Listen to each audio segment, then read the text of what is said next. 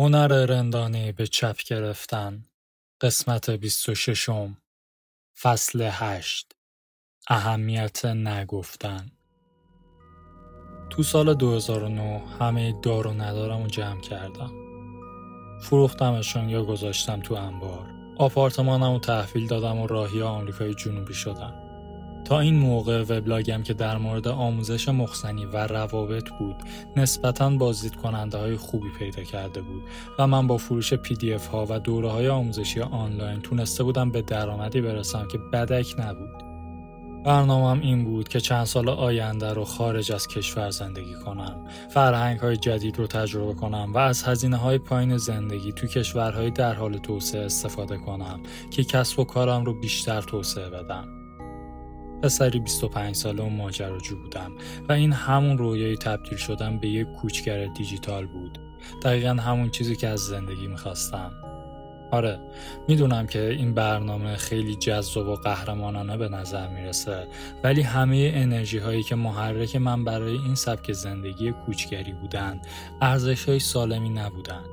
البته که من ارزش های قابل تحسینی هم داشتم، مثل تشنگی برای دیدن جهان، کنجکاوی برای آدم ها و فرهنگ ها، یه جور ماجراجویی رها و بی‌مقصد و غیره، ولی زیر همه این ارزش ها و برنامه ها یک ارزش ناجور هم جا خوش کرده بود: شرم. اون موقع زیاد ازش آگاه نبودم، ولی اگه یه لحظه کاملا با خودم صادق می شدم متوجه می شدم که یک ارزش به درد نخور اونجا قایم شده، یه جای اون زیر میرا. نمیتونستم ببینمش، ولی در لحظه‌های سکون که کاملا با خودم رو راست میشدم میتونستم حسش کنم. خود محق بینی اوایل دهه دوم زندگیم و انوگاه‌های روانخراش دوران نوجوانیم یک سری چاله چوله و اختلال مربوط به تعهد رو درون من جا گذاشته بودن.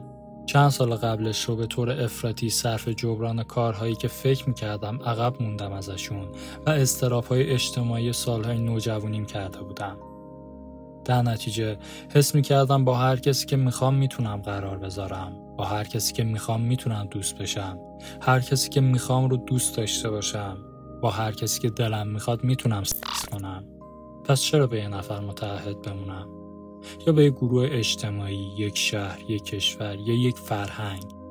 چرا باید به اینا پایبند باشم؟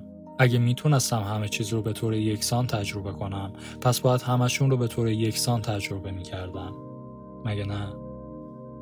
با این اشتیاق که فکر میکردم به همه دنیا وصلم، مثل یک بازی لیله جهانی به مدت پنج سال از این کشور به اون کشور میپریدم.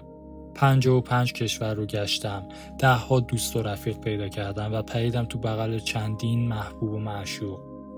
همشون هم خیلی سریع جایگزین می شدن و بعضی هاشون هم با پرواز بعدی به کشور بعدی فراموش می کردم. زندگی عجیبی بود، پر بود از تجربه های فوق‌العاده و البته سرخوشی های سطحی که انگار برای سر کردن درد ریشه دوانده و نهان من طراحی و ساخته شده بودن.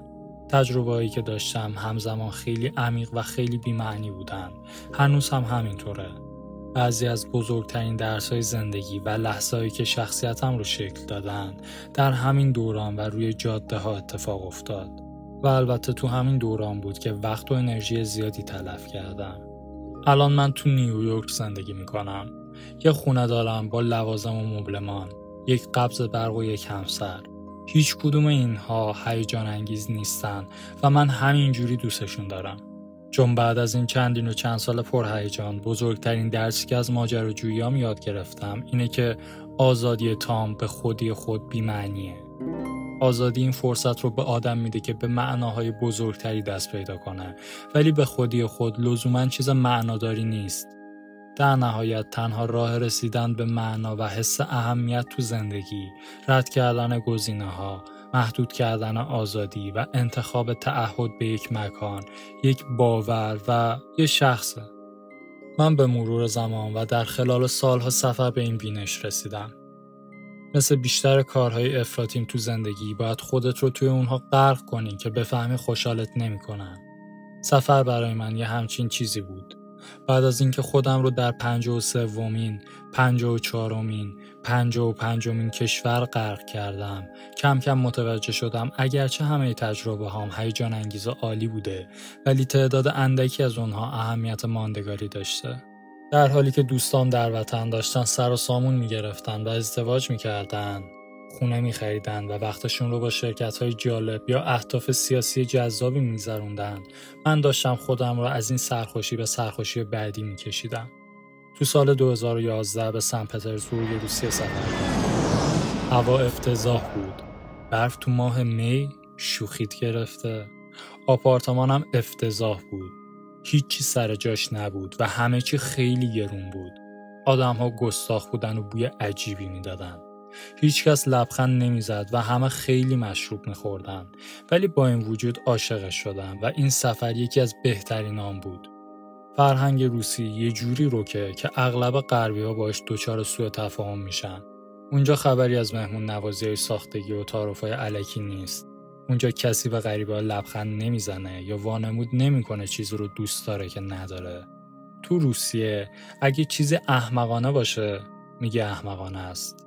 اگه یکی آدم تخمی باشه بهش میگی تو یه آدم تخمی هستی. اگه واقعا با یکی حال کنی و اوقات خوبی باهاش داشته باشی بهش میگی که باهاش حال میکنی و باهاش خوش میگذره. مهم نیست که این آدم دوست توه، غریبه است یا کسی که پنج دقیقه پیش تو خیابون دیدی. هفته اول همه اینا خیلی آزاردهنده بود. رفتم سر قرار با یک دختر روس و سه دقیقه از نشستن ما نگذشته بود که با یک قیافه بامزه به من نگاه کرد و گفت این چیزی که گفتی خیلی احمقانه بود. نوشیدنیم پرید تو گلوم و نزدیک بود خفه شم. طرز بیانش اصلا جوری نبود که انگار دعوا داره. یه جوری گفت که انگار یک خبر پیش پا افتاده بود، مثل وضعیت هوای اون روز یا سایز کفشاش. ولی با این وجود هنوز تو شوک بودم. به هر حال تو غرب اینجور رکگویی خیلی گستاخانه است، مخصوصا اگه از طرف کسی باشه که چند دقیقه پیش ملاقات کردی. ولی انگار اونجا همه اینجوری بودن. هر کی از راه میرسید همینقدر پررو بود و در نتیجه ذهن غربی من احساس میکرد از همه طرف مورد حمله قرار گرفته. ضعف و ناامنی ها غرغر کنان در موقعیت های مختلف می اومدن بالا، یه جوری که انگار سالها فرصت خودنمایی پیدا نکرده بودن. چند هفته که گذشت من به رکگویی روسا عادت کردم. همونطور که به غروب آفتاب تو نیمه شب یا ودکاهای تیزی که تا فیها خالدونه معده رو میسوزوند عادت کرده بودم و بعد این فرهنگ رو به خاطر همین خصوصیت ها تحسین کردم. ابراز خالصانه، صداقت به معنای واقعی کلمه، ارتباط بدون قید و شرط، بدون شیله پیله، بدون انگیزه‌های پنهان، بدون تعارف تیکه پاره کردن، بدون تلاش برای اینکه کسی از شما خوشش بیاد.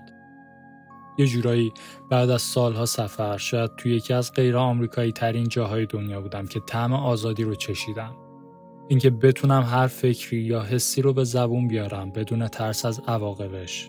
شکل عجیبی از رهایی بود که از طریق پذیرش رد کردن یا رد شدن به دست می اومد. و مثل کسی که بیشتر عمرش از اینجور ابرازهای رک محروم بوده، یعنی اول توسط یک زندگی خانوادگی که عواطف رو سرکوب میکرد و بعدها تو این جریان که به همه نشون بدم من اعتماد به نفس دارم، سرمست این بی‌فردگویی شدم. مثل بهترین ودکایی که تا حالا خوردم. اون یک ماه که تو سن پترزبورگ گذشت مبهمه برام، ولی آخراش نمیخواستم که از اونجا برم. سفر یک ابزار فوق‌العاده برای خودسازیه، چون شما را از ارزش‌های فرهنگ خودتون رها می‌کنه و بهتون نشون میده که جوامع دیگه میتونن با ارزش‌های کاملا متفاوت زندگی کنن و کارشون هم راه بیفته و از خودشون بدشون نیاد.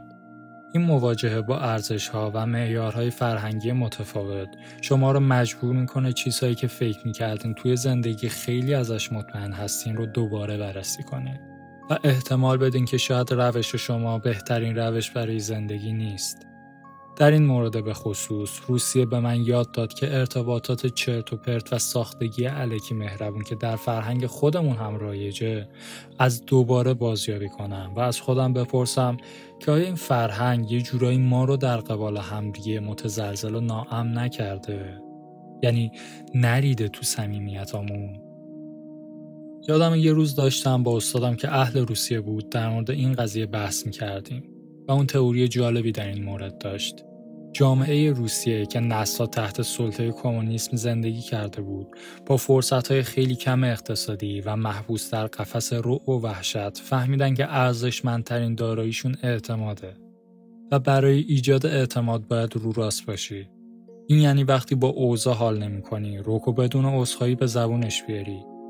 ابراز بی‌پرده اگرچه ناخوشاینده، ولی کاری ارزشمند محسوب می‌شد، چون برای بقا ضروری بود. چون باید مطمئن می‌شدی به کی میشه اعتماد کرد و به کی نمیشه اعتماد کرد و باید خیلی سریع تحتوی این قضیه رو در می‌آوردی. ولی تو غرب آزاد فرصت‌های تجاری به وفور پیدا می‌شد.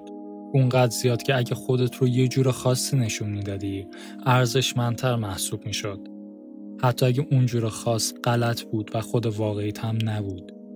تو همچین جامعه اعتماد ارزش خودش رو از دست داد. ظاهرسازی و جنس خالب کنی به فرم‌های به درد بخوری از ابراز تبدیل شدن. اینکه آدم‌های زیادی رو به طور سطحی بشناسی خیلی منفعتش بیشتر از این بود که آدم‌های معدودی رو از نزدیک و عمیق بشناسی. به همین دلیل تو فرهنگ‌های غربی این به یک هنجار تبدیل شد که چیزهای مؤدبانه بگی، حتی وقتی که خوشت نمیاد، دروغ‌های مصلحتی کوچولو بگی و با بقیه موافقت کنی، اونم وقتی که مخالفی. به همین دلیل آدم‌ها یاد می‌گیرن وانمود کنن با کسی رفیق هستن که ازش خوششون نمیاد و چیزهایی بخرن که واقعاً نمیخوان. سیستم اقتصادی اینجور رفتارها و فریب‌ها رو تشویق میکنه. ایراد این قضیه اینه که تو غرب تو هیچ وقت نمیتونی بفهمی که آیا میتونی به کسی که داری باش حرف میزنی اعتماد کنی یا نه. بعضی وقتا این مسئله بین دوستای صمیمی و اعضای خانواده هم وجود داره. تو غرب اونقدر روی آدم‌ها فشار هست که محبوب باشن که اغلب اوقات آدم‌ها همه شخصیتشون رو بسته به اینکه مخاطبشون چه کسی هست از نو پیکر بندی میکنن.